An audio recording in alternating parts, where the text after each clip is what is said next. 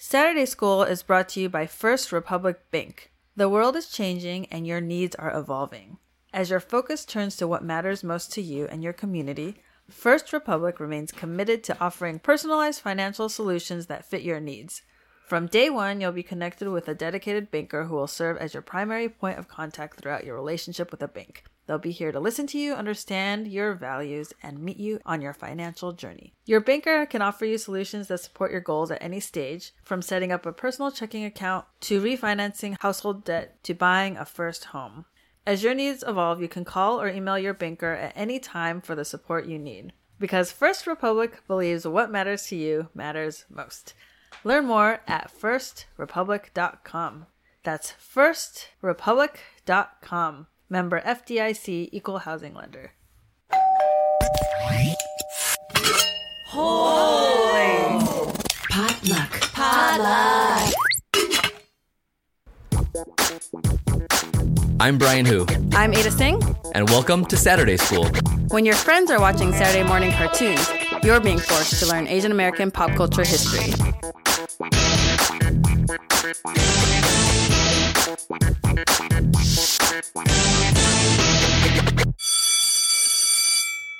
everyone. Welcome back to Saturday School. This season, we're looking at Asian American interracial cinema. And today, we're talking about the 2013 documentary American Revolutionary The Evolution of Grace Lee Boggs by the director Grace Lee. Wow, that's that's a coincidence.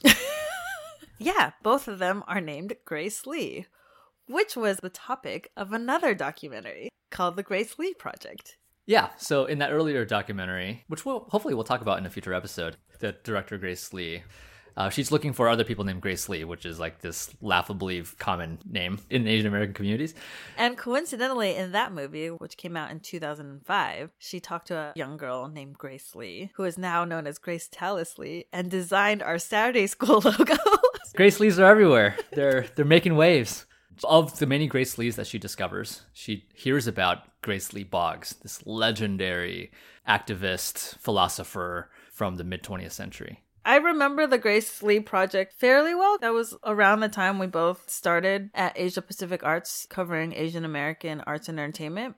Yeah, I remember interviewing Grace Lee for that. That documentary was the first time I had heard of Grace Lee Boggs, which I don't know if that's embarrassing, but I didn't study Asian American history, so I'm sure that's true of a lot of people. Well, uh, the interesting thing is, at that time, I don't think she would have been studied in Asian American history. oh, that's right. And as we'll talk about, she is this sort of strange figure in American politics in that she is a Chinese American woman who, before anybody was using terms like Asian American, she was invested in the black community. And specifically in Detroit, she was committed to organizing and philosophizing around the rights of workers and black people. Grace has made more contributions to the black struggle than most black people have. There's a line in American Revolutionary where she basically says like, "Oh, I didn't think of myself as Asian, and then I didn't really think of myself as a woman because when I grew up, that was before the women's movement or the Asian American movement." Yeah. I'm not sure why I am who I am. I think it does have something to do with the fact that I was born female and born Chinese. And so I, I think what's interesting about her was she's somebody who just has this spirit in her, wanting to make the world a better place. And of the different routes that were available to her, or that we had words for at the time, was working on behalf of black communities, black as well as the working class, like the working black person in the United States. Yeah, so she was born in 1915 in Rhode Island. And when the director Grace Lee interviews her for the Grace Lee project, she's in her 80s. So by the time American Revolutionary is filmed, it's about 10 years later. And they've developed a friendship. At this point, she's in her mid 90s. Early to mid 90s. I think we had both watched it when the film first came out in the film festival circuit. But it was nice for me to watch it now. Grace Lee Boggs passed away in 2015, shortly after her 100th birthday. Incredible. Yeah. So it was really just nice to have this documentary out there that kind of spells out some of her history and then has these interviews with her looking back on her life before she passed away. Yeah, and and some of the interviews like they go back way back to like when Grace Lee was still making the first film. And I remember watching the Grace Lee project thinking, all, right, all these stories are interesting and all, but I need to know more about Grace Lee Boggs because she is like so outside of the mold, but also so critical in understanding like what is America. And so I guess I mean director Grace Lee decided to make a full film about her, but we also get to see a Grace Lee uh, through multiple years, and it's evidence through an index through like the, the changing of the uh, film quality. yeah, like four by three scenes, and then like as digital equipment gets better, and then so we we sort of see literally like Grace Lee Boggs become clearer and clearer as she's getting older. And and you're right, as a um, archive of her words, especially towards the last decade of her life, it's just extremely valuable.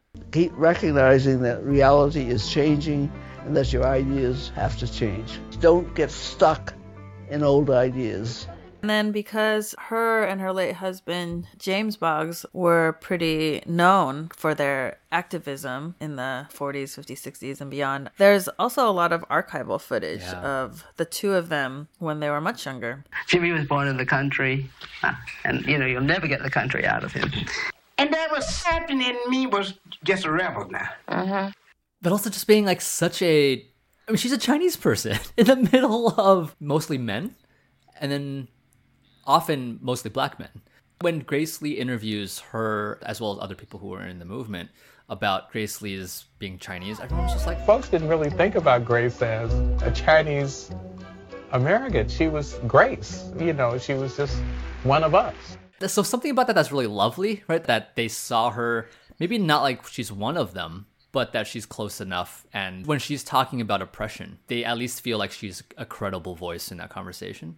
And there's this really interesting moment where the film describes the moment in which Grace Lee Boggs starts to use the word we as inclusive of both her and the black community. Like we are in search of equality. And and just how it's natural it seemed that this was possible and and how accepted it was because i feel like that's like a possibility that doesn't quite exist in the same way today Yeah.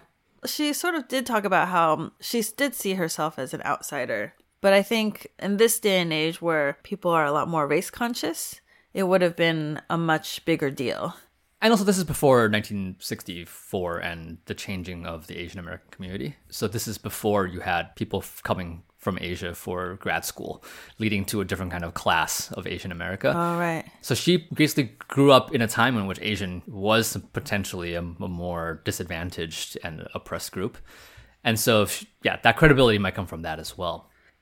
Yeah, I always thought it was interesting. You know, they talk about in the film how they both had like FBI files because they were kind of basically leading these rebellions and really getting blamed for a lot of the violence. And they got a hold of the FBI file and they say like she must be Afro Chinese. Yeah. Just because, like, otherwise, how could you explain that, right? She couldn't have thought that the Black Power movement had its merits, and she couldn't have fallen in love with Yeah. a black man. Like, like she just must be Afro yeah, yeah. right. And because this is like way before Yuri Kochiyama too, like a couple of decades before her. And yeah, so so to the eyes, it seems like wait, what's that woman doing here? But you're yeah, you- you're right. She does talk about how she knew she's not, she didn't grow up black, and then therefore she doesn't understand that experience the way that somebody who is from that community would. But I do like the line that she says. She says like she felt like she was a part of, but apart from the black community. yeah. And I think that's a really lovely way of putting it, right? Like it, you're a part of in the sense that you're in alliance with, you're on the front lines with, but you are apart from because that's not who you grew up with. And like, what, what a nice way of thinking about allyship beyond just we're standing up on the picket lines for each other, but also like we live together too. Like we're neighbors. The way that neighbors don't have to all look the same, but they are in it together and they're supportive of each other. The notion of neighborhood comes up over and over again in the film, especially with regards to Detroit, which it's not where Grace Lee Boggs grew up, but she takes very seriously like the the future of this city and the promise of this city is something that she's going to commit the rest of her life to. She talks about how like the reason she got into activism is because she was living in this tiny apartment that had rats. And then there were protests about the quality of housing. So she comes into activism because of her similar experience. But then it evolves, and that's the whole evolution of Grace Lee Boggs. And the evolution is part of the fact that she's also a philosopher, Much of the film is dedicated to her, like the kinds of organizing she did and the people that she brought out to marches. But she's also a very prolific writer, and a lot of the writing she did with her husband. And then she eventually wrote a kind of a legendary autobiography too. So, as someone who's constantly thinking about the value of her work, the ethics of, of organizing, what is it, what are the end goals, and then how do they align with larger philosophical movements and ideas like those of Marx and Hegel? And so, so through all of this, a portrait of the past, of the different dimensions of Grace Lee Boggs' work, and then cutting back and forth between that plus the Grace Lee Boggs of today, or of like of 2010 to 13 or so, like we see this very old woman, a very old Chinese American woman, who even when she can't walk very well anymore, has this verb, has this wit, and talks. So much of what makes her a legend is her conversation and how when she talks, everybody listens. People are always striving for size, to be a giant. And this is a symbol of how giants fall. Towards the later years of her life, conversation becomes her form of activism. She invites people over to her home to have these conversations, and she thinks like these ideas that come from these conversations are so valuable and she was saying like the radical movement has overemphasized the role of activism and underestimated the role of reflection. That's kind of where she is in the last decades of her life. And this notion of conversation is more than just kind of like intellectual discourse of people who are testing out ideas. I mean, a lot of it is that, but we see how anytime anybody comes to her home to have this conversation, she hugs every single person on their way into the door, through the door. Um, it's, it's like a neighborly kind of conversation. It's like a conversation amongst ourselves and amongst people who we have shared goals with. And like Danny Glover shows up to talk to her about education. I, I, like how there's no explanation of why Danny Glover is now in her house to talk about education, and then they just go at it at each other. Not, I mean, not go at it, but like in, in a very um, productive sort of. We have different ideas, and let's work through them. Yeah, and it's funny because like she's the one that's like, look, they talk about quality education, which goes back to the first episode of our season, right? All right. Um, Mississippi Triangle. She's like, when they're talking about quality education, they're just talking about people who subscribe to this theory of whiteness and this achievement in this white world. And it's like her trying to convince Danny Glover of this. and Danny Glover's like, um, I don't know. It's quite. And it's funny because it's funny to see like the Chinese person try to convince the black person of that because I think it's usually the opposite, right? Well, and, and, the other part is like she talks about how they keep having us learn math. Like, who cares about math? The, the, the young people I talk to, they don't care about math. Math and technology, right? It's not part of the advancement of their lives. And Danny Glover's like, okay.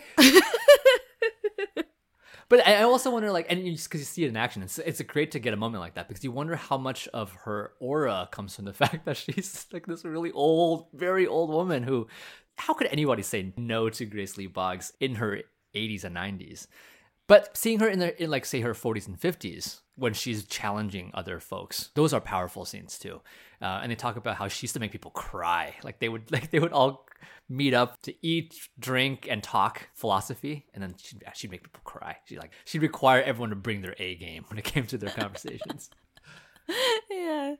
She got really mad at this white lady for saying that talk is cheap. Talk is cheap. I, I find it very, very difficult to take. I want to tell you honestly, their talk was not cheap. What a great thing to like put all your cards down on. Like, no, you think talk is cheap? Like she's somebody who for whom talking is the source of that's where productivity happens. And it's something to be cherished and we can't overlook its power. Right, right. And for her, like, I mean, the film doesn't really get into how she grew up, maybe the challenges she had growing up. So all we really know about her is the way in which words became her political tool. And so, so in that moment when she's like defending words, it's yeah, it's especially powerful. But I, I am curious, like, what, what you think about this, like the fact that we don't find out very much about her backstory. We do get like the basic Wikipedia type notes of like what her dad did, how many siblings she had, where she grew up, what school she went to we know very little about Grace Lee, somebody who grew up Chinese American in the United States in the first half of the 20th century. Yeah, you mean before she gets involved with the Black Power movement? Yeah. So we know, okay, so we know she grew up in Rhode Island and then At some point, her dad was the owner of a restaurant. Um, we know she got a PhD. I don't know if I got that from the film. I think I was actually looking at Wikipedia. but yeah, I think she like graduated either high school or college early, and she got her PhD. But then she couldn't get a job because they don't hire Orientals. And then she goes into the rat infested housing. I mean, like knowing Grace Lee's work, I think she would have been very interested in questions of being Asian in the United States. And I suspect Grace Lee Boggs didn't want to go there. Grace Lee, the director, makes it quite clear that Grace Lee Boggs is the director of much of their conversations. like she frames uh, what she wants to talk about. And Grace Lee Boggs often does talk about, like, yeah, you're asking me all these questions that I don't really know how to answer about the Asian community. She acknowledges that she preceded the Asian American movement.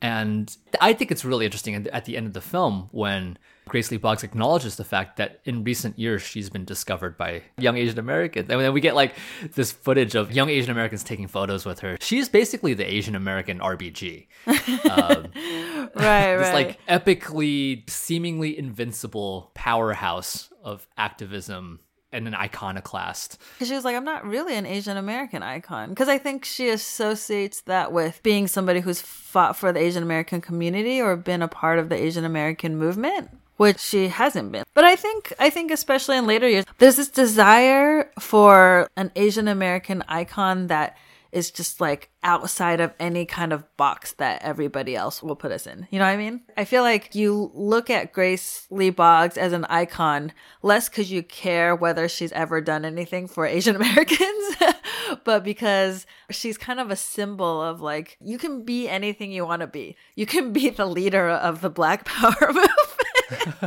like that seems to stretch the imagination more than anything else, you know?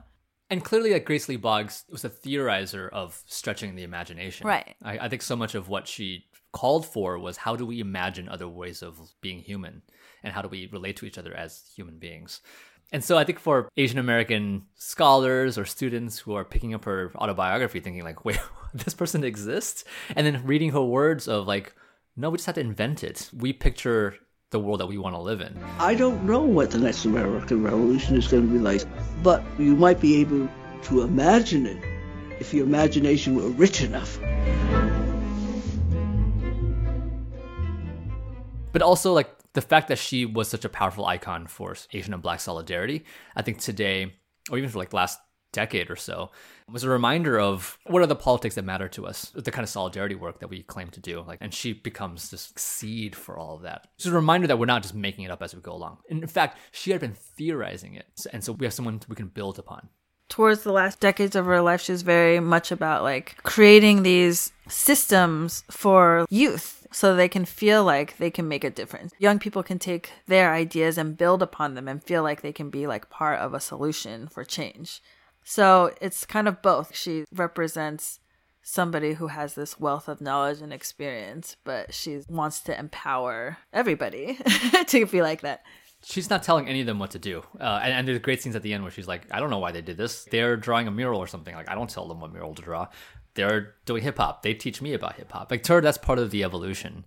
What she's there to do is to stage kind of conversations and guide everybody. I do want to mention that, yeah, uh, she does talk about how when she first married Jimmy Boggs, like her family, her brothers were like, that's cool. None of this seems abnormal to anybody.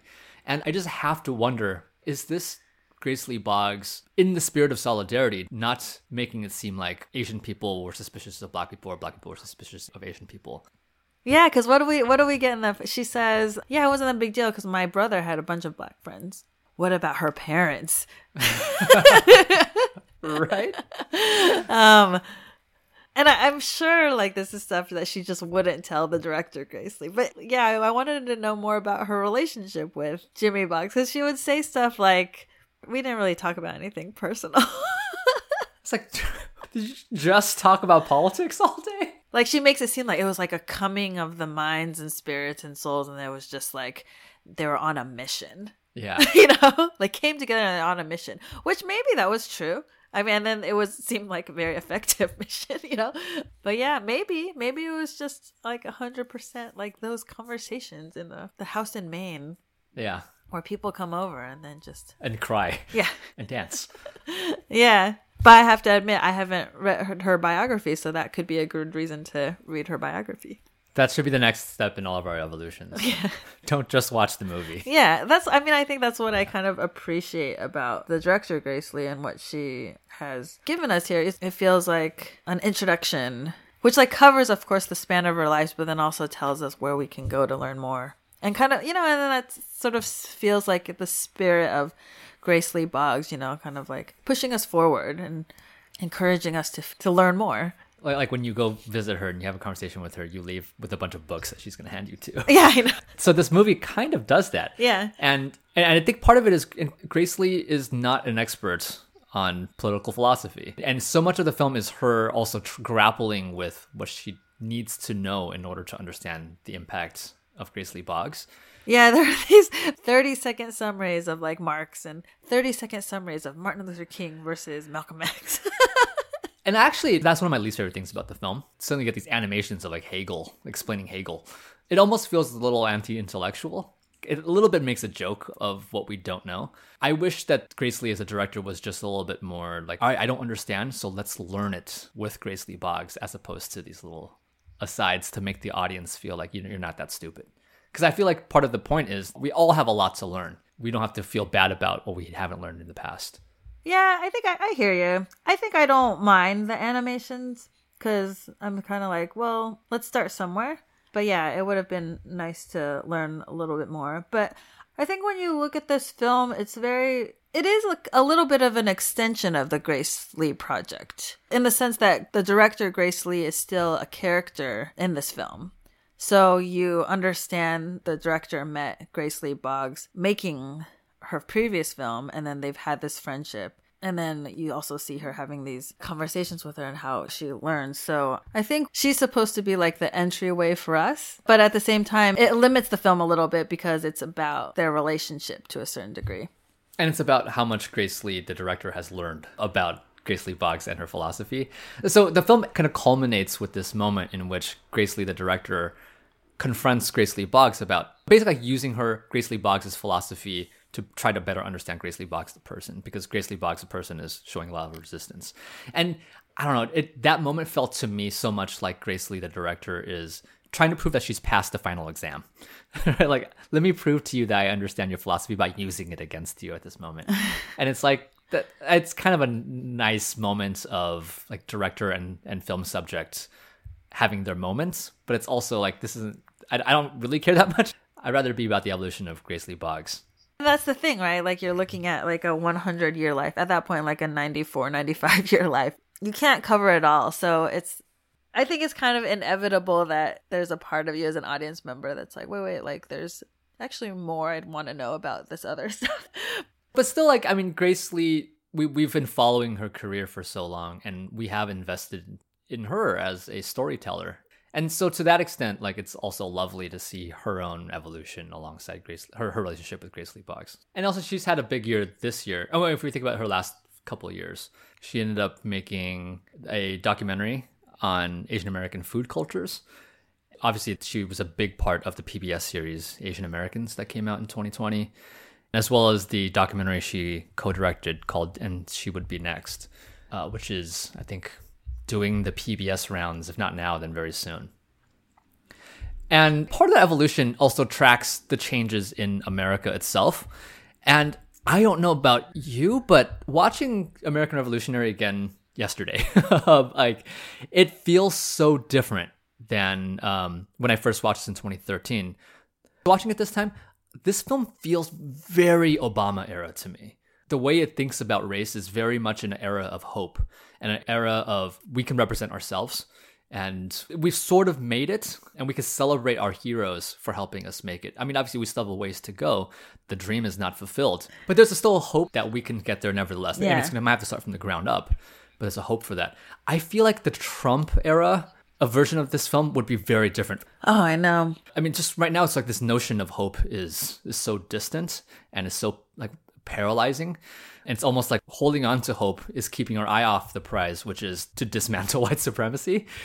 So seeing her new film and then she would be next is so like the sense of urgency is so different in that film. That film is about you're following women of color who are trying to seek elected office like around 2018 or so. So people like Stacey Abrams and Rashida Tlaib who are on the front lines of criticism, like urgently saying we need to make change now. Almost in the way that Grace Lee Boggs was doing in the 50s and 60s.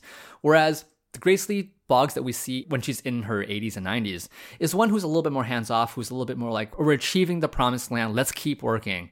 And we see her as somebody who's made it, who's proof that we can make it. The way that we look at Obama and we say, this is proof that we have made it as a society. I think like Trump era, there's like there's no room for that kind of hope. Like we need to fight, we need to fight hard, which is what we see in And She Could Be Next. Right after I watched the film, I Googled when Grace Lee Boggs passed away. And it was like right before Trump. Part of me was like, thank God. Thank you know? Um, but yeah, it was the earlier footage. I think from the 60s, probably, that felt very contemporary.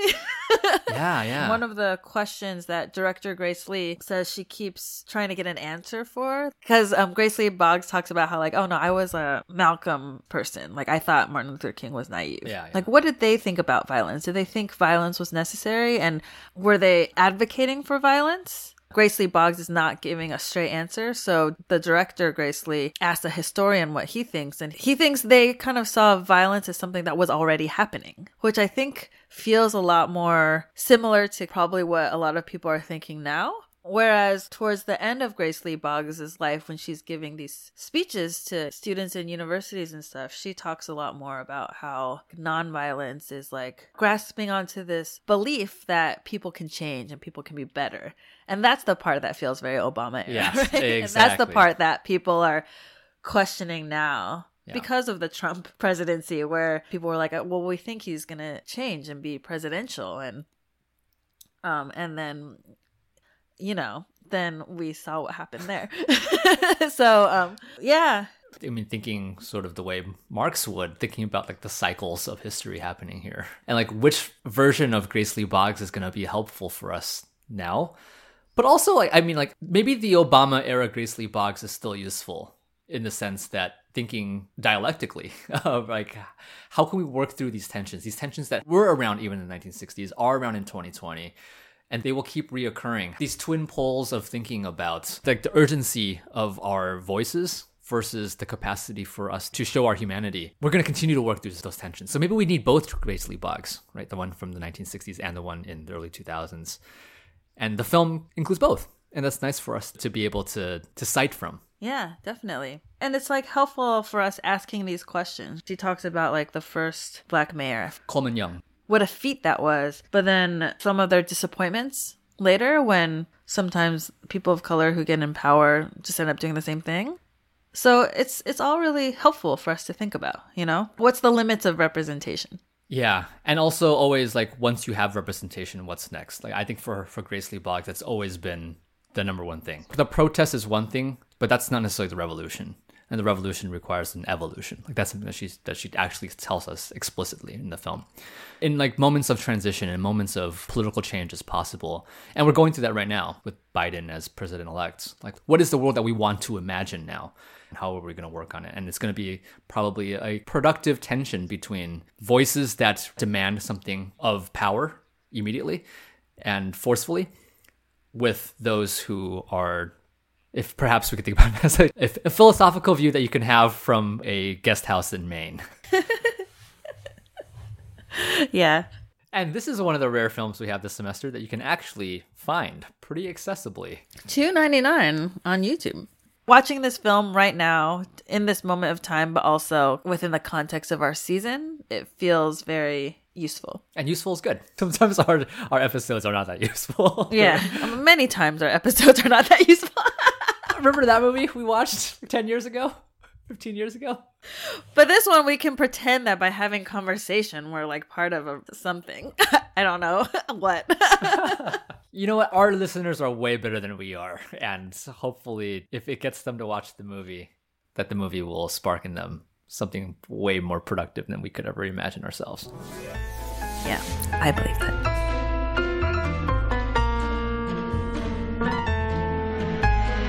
Saturday School is a proud member of Potluck, a collective of podcasts that feature stories and voices from the Asian American community. It's produced by me and Brian.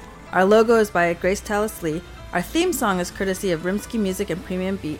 Check out our website at SaturdaySchoolPodcast.com or you can tweet us. I'm at Ada Tseng, A D A T S E N G. Brian's at Who's Brian, H U S B R I A N. And the podcast Twitter handle is Wake Up Sat School. Next week, your assignment is to watch the 2013 film Lordville. Class dismissed. It's hard when you're young to understand how reality is constantly changing because it hasn't changed so much during your lifetime.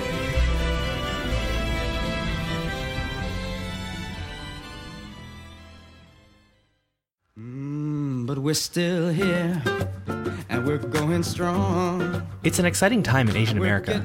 There are more movies, TV shows, books, and music reflecting us than ever.